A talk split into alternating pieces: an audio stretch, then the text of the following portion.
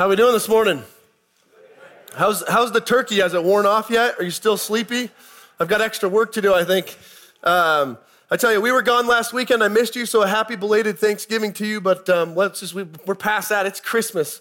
Isn't this crazy how we can transform uh, the room. I, um, we went down and got my, my mother in law, Liz. She came back up with us for the, the holiday and we got our fill. Um, but right about the time that we were sitting down for our Thanksgiving meal, um, I saw this Facebook post pop up on my phone and I wanted to share it with you. 14,000 of us have seen it this week in town, but I wanted to share it with you in case you didn't see it. Um, a random stranger in Bozeman was by herself for turkey dinner. And uh, this community page uh, is, is seen by all those who are in Bozeman. It's called Secret Bozeman. And she apparently had no one to hang out with. And so she asked, Where could I get a Thanksgiving meal today? A few people pointed out some restaurants or some nonprofit, but you wouldn't believe how many people invited this young girl into their homes for Thanksgiving. And some of you, I'm looking at you in the eyeballs, it was you. And I'm so grateful not only to live in a community, but to be a part of a church that would do that that would say, man, this is what uh, the holidays are about. And I thought, man, that's spot on with where we're at in this series that we're starting today. Um, an ordinary Thanksgiving meal becoming a feast for someone we've never met before.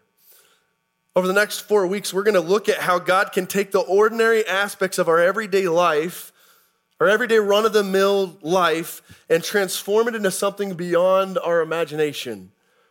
So I want us to just start here today um, I want to invite you to think about what are the ordinary pieces of your life? What is your routine? You know, to be ordinary is to have no special or distinctive features. So, what is a typical day in your world? What are those things that you would consider normal? And here's why I ask that.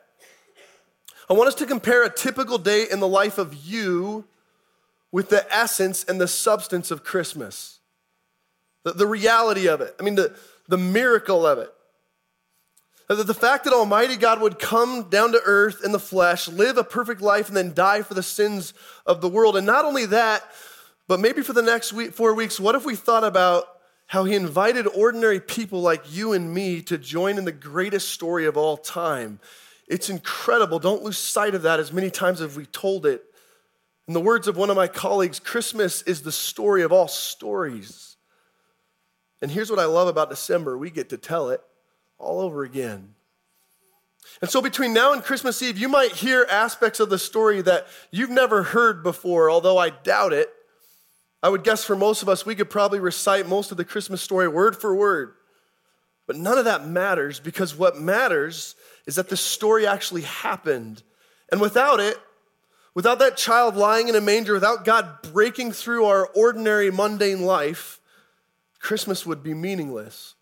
This season would be meaningless. Hope and joy would be meaningless.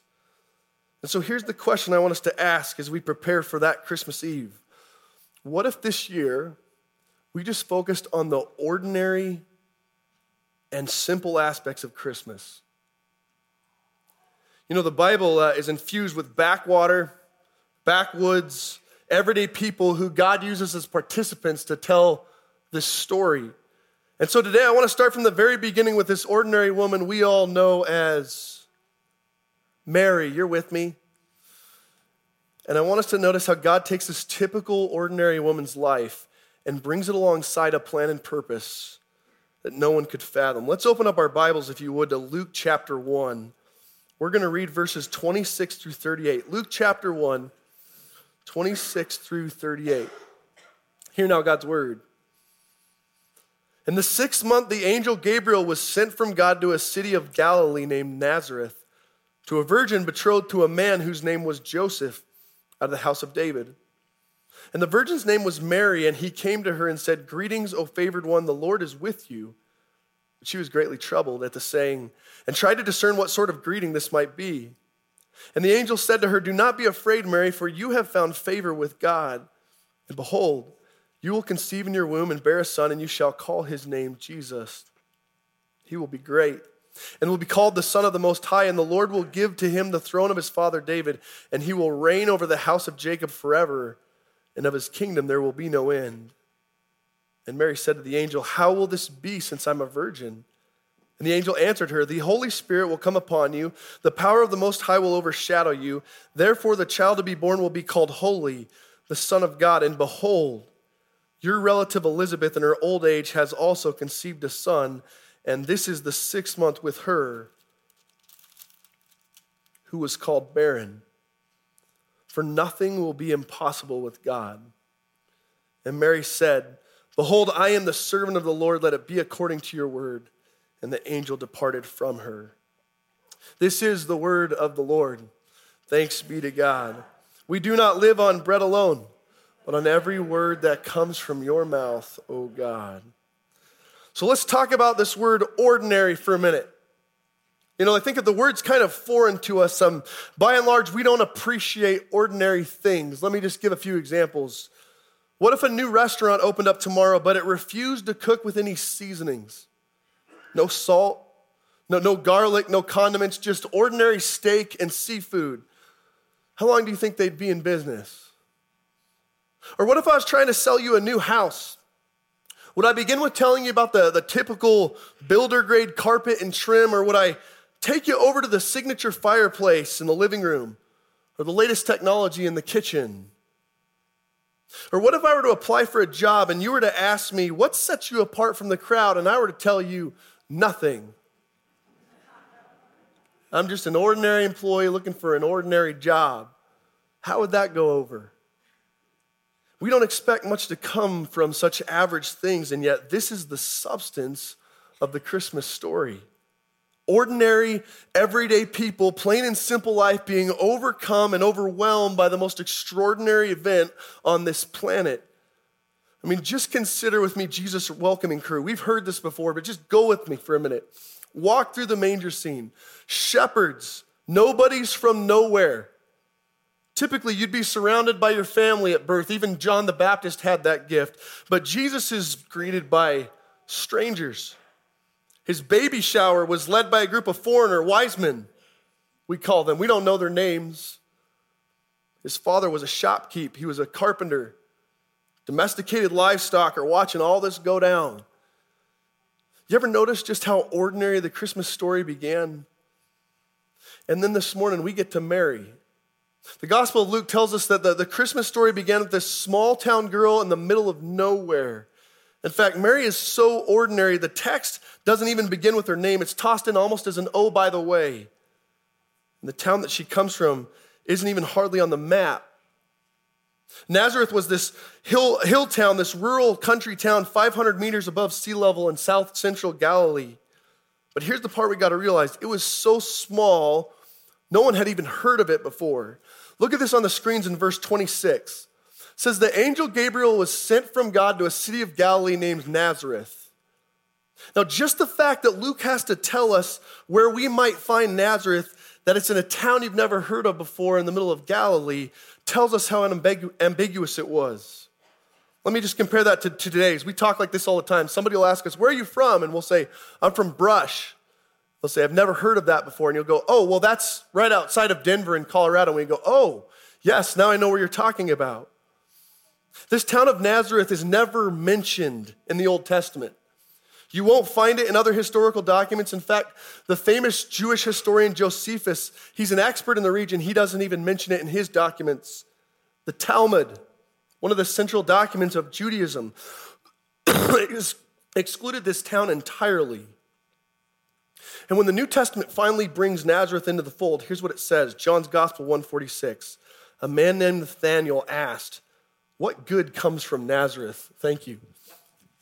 What good comes from Nazareth? And yet this was Jesus' hometown. Luke 2:39 tells us Jesus was raised in the same hills by his mother.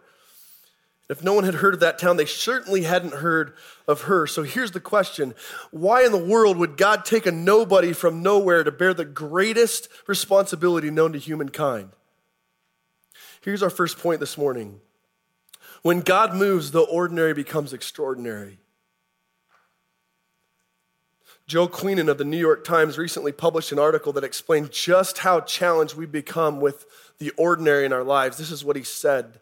He said, We insist that every experience be a watershed, every meal extraordinary, Every friendship epical, every concert superb, every sunset meta celestial, nothing can ever again be exactly what it was in the first place ordinary. And yet, this is Christmas. This is how Christmas began.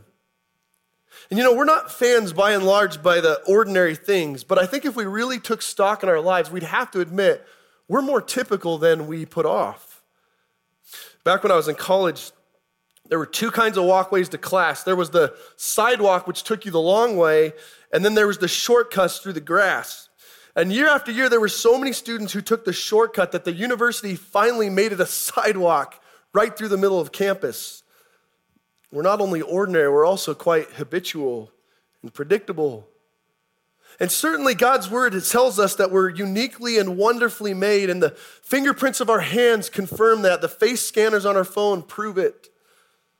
So you can still have the saying your mom told you that you are God's special snowflake. I'm not taking that from you. But here's what God's word cautions us on. Look at this in James 4:10. It says, "Humble yourselves before the Lord and he will exalt you." He goes on to remind us your life is just a vapor. You're here for a short period. Paul says it like this in Romans 12, 3. He says, For by the grace given to me, I say to all of you, don't think of yourselves more highly than you ought to. I grew up in a generation that handed out trophies like candy. Thanks, mom and dad. I feel good. Um, if you participated, you got a ribbon. And I think our egos have maybe been fed to a point where we think we're above it all, but here's the reality no matter what we do, no matter who we are, for the majority of us, if we're honest, we're far more ordinary than we think. But if that stings a bit, let me remind you of this first point. God would love nothing more than to take an ordinary you and do extraordinary things. To take a no name, never heard of before Mary and to make the Most High famous. And yet, even Mary's astonished at this. She says, God, what are you up to here? You're in the wrong town. You picked the wrong girl. I haven't even put a ring on a man's finger yet. Which brings us to this second point this morning, which is this when God moves, the impossible becomes possible. I went out in the woods over the weekend um, and I was walking around in the beauty that is Montana, and I thought to myself, why is it that we are so hesitant to trust God? I mean, you just look around the mountains around us, and it's clear that God cares for his creation. It's clear that God's performed miracles and signs and wonders. From thousands of stars lit up in the night sky, all the way to the intricate details on a pine tree. And yet, in our obedience, we're, we're hesitant. The angel Gabriel comes to this ordinary woman in a simple town, and the first thing he wants her to understand is Mary, God is with you and God's for you. He says, You are favored, Mary. You're the favored one. And that's an interesting phrase because just a few chapters later, Jesus is mentioned as having the same favor of God. Look at this in Luke 2:40. And the child grew and became strong, filled with wisdom, and the favor of God was upon him. You might define that word like this to be in God's favor is to be in God's delight. To favor someone, right, is to enjoy being with them, to delight in them, to be in sync with them. That is to say, Mary and Jesus are in line with, with this plan of grace and salvation. Are we? Gabriel brings this crazy news to this ordinary woman. He says, With this favor, though, comes an assignment. He said, Mary, you're going to have a son. But despite God's favor, Mary's so caught up in the ordinary. In fact, not only that, she's now caught up in the impossibility of all of this. She's betrothed to Joseph. And according to Jewish custom, they haven't even had intimate relations. So, how will it be that I'm pregnant? That's a fair question. scripture goes on to say, though, that Mary was troubled by this, terribly troubled. It says she was trying to discern what this greeting was all about. If you skip to 248 in her song, she says, I'm just a humble servant. But when God moves, the impossible becomes possible. Psychologists say that 70% of all adults will uh, experience something called the imposter syndrome at some point in their life. Time magazine published uh, an article on this a few years ago, and it said the imposter syndrome occurs when someone fails to understand and internalize their own ability to succeed. Let me say that again. The imposter syndrome is when someone fails to internalize their own ability to succeed. So, on the one hand, don't think too highly of yourself, but on the other hand, don't discount God. He's made you quite unique in your ordinary life. Imposter syndrome occurs when the, on the outside, the CEO may look like they have it all together, but on the inside, they're wondering when will my colleagues find out just how far in over my head I am? And whether or not this was Mary, we don't really know, but we certainly can sense her doubts and her anxieties. Even for a moment, she's terrified. I'm just a humble woman. What are you doing, Gabriel? But the story is not really about an ordinary woman named Mary. The story is about Christ. Gabriel said, Mary, the Most High is about to overshadow you. That's how this is going to happen. That's the same language that was used when God's people completed the temple and the presence of God was manifest, overshadowed in the inner courts. He said, Do you not realize all things are possible with God? So here's the point Mary may be a humble, ordinary woman, but then Gabriel gives her a snapshot of what's to come. He says this Jesus' name will be great. He will be called the Son of the Most High. Jesus will sit on the throne of David, and he will reign forever, and his kingdom will too. When God moves, the ordinary becomes extraordinary. When God moves, the impossible becomes possible. So let me ask you when was the last time you looked for God to move in your typical, mundane, ordinary life? Do we expect for Him to step into our day to day, or are we just caught up trying to survive? But when, when will He invade our world? And when He does and offers us opportunities, are we, are we cool with joining Him, or is it just another inconvenience? See, because here's the third point when God moves, God's people move too. Mary said, I'm a servant of the Lord, let it be according to your word. Here's another way I think we might say that. Um, Mary was the first person ever to be sold out for Christ. When she said, I'm your servant, in the, uh, in the Greek, that word is doulos. It doesn't just mean servant, it means total takeover. The, the emphasis being that every fiber of Mary's body, all of her life is now in the hands of the Lord and his mission. Assignment accepted. I'm in it for the long haul. My life is yours. Everything I had planned before this moment is set to the side. I'm sold out. Is that how we see our everyday typical life? As a famous Christian once said, Here, you play the leading role, God, and I'll play the background. It's crazy. I think, as far as we can tell, Mary was the only one who could be present at Jesus' birth and was also present at his death. She was all in. John 19, 25 tells us near the cross stood his mother. And even after his death, she knew that wasn't the final word. The book of Acts tells us she was still sold out. Look at this in Acts 1:14 on the screens. All these with one accord were devoting themselves to prayer together with the women and Mary, the mother of Jesus. So I'll ask again when in the ordinary moments of life is God calling us to join him to do something extraordinary? Where have we said no to God because in our doubt we weren't sure He would see it through? Where, where have we put God on pause for another day because today's not good? And what if we made excuses to say yes instead of excuses to say no? You've probably heard of the Wycliffe uh, Bible translators. The founder was a man named Cameron Townsend. And early on, Townsend was convinced that the Lord was calling him to bring God's word to Mexico, into the deep tribes, uh, uh, the forests of, of Mexico. But no matter how hard he tried, he couldn't get it done. He, uh, he tried to use his political connections, that failed him. He tried business connections, that flopped. So finally, he gave up. He thought, if I'm not going to reach all of Mexico, I might as well just go to one tribe. So he and his wife moved to a remote village, and they began learning the local language and serving the people. Well, not long after that, the town was struggling to find fresh water for their crops, and Townsend noticed that at the center of this town square was a spring fed fountain, but the runoff was going back into the forest. So he suggested, what if we channel all this water from the spring all the way down the hill to flat ground where the crops are? And in one year, that simple idea doubled their production. Well, nearby, a newspaper picked this up and wrote an article on the success, which soon made it to the hands of the president of Mexico. The president couldn't believe that this one man had given his life for such a poor people when no one in his cabinet would even set foot in that area. So he came to see it for himself. And Lazaro Cardenas rolled up in his limousine to meet with this rumored man. And in one meeting, Townsend was given the authority to disseminate the Bible not only in the village, but throughout all of Mexico. When God moves, God's people move too. You know, I think it's nearly impossible if we were to count all the churches in this country, we probably couldn't find the number. But back a few years ago, the Journal for Scientific Study of Religion counted almost 400,000 churches in the US alone. Think about that. 400,000 churches worshiping this morning.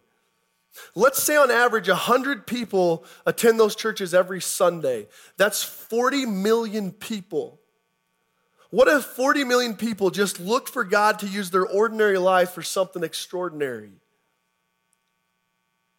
The Massachusetts Institute of Technology did a study. They attached little black wristbands to people's arms in order to monitor their habits working habits, meeting, eating, going out, sleeping. The devices recorded everything. They recorded where people went and how fast, their tone of voice, the, the subtle details of their body language.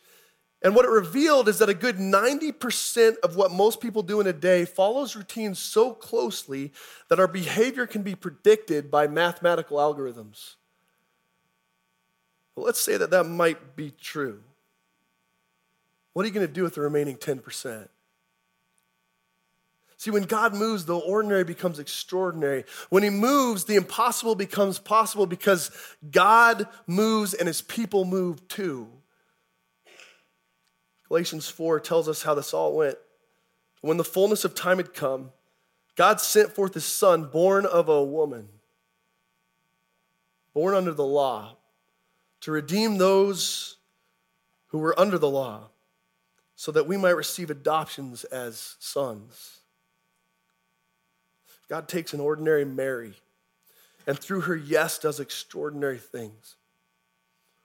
What will we do? Let's pray.